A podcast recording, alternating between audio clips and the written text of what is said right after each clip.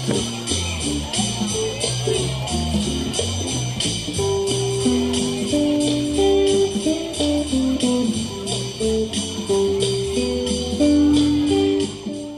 sparkling night out for the whole family.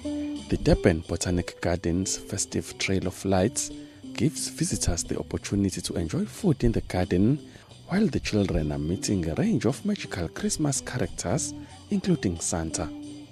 The visitors were enchanted by the after dark environment that the Durban Garden provides, saying it had completely captured the spirit of the festive season.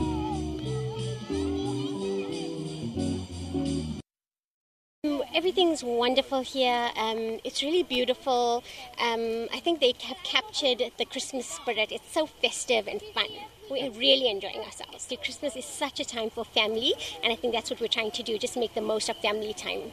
Going around and all those people who's nonsense about this place, absolutely beautiful. Well done to the event organizers. First time to come here to see this garden, beautiful garden, different lights and different people. We are talking to them, listening from the different music. It's very sweet, very nice. Among the charities on hand in the garden was Likoni Temba. The non governmental organization provides assistance to vulnerable children and their families across KwaZulu Natal.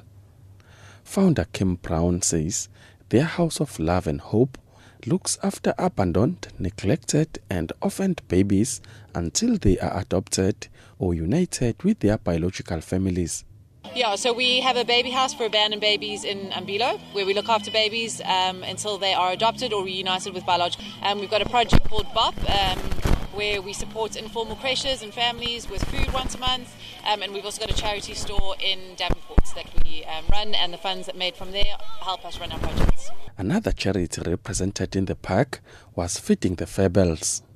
The organization is raising much needed funds for injured and orphaned animals that include dogs and monkeys.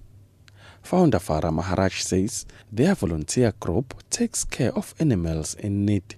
We sterilize animals uh, for people that cannot afford it. We run feeding programs and outreach programs to lower income areas to help them care for their animals. Unfortunately, Christmas is a difficult time for animals as most people abandon them at this time to get newer, younger animals.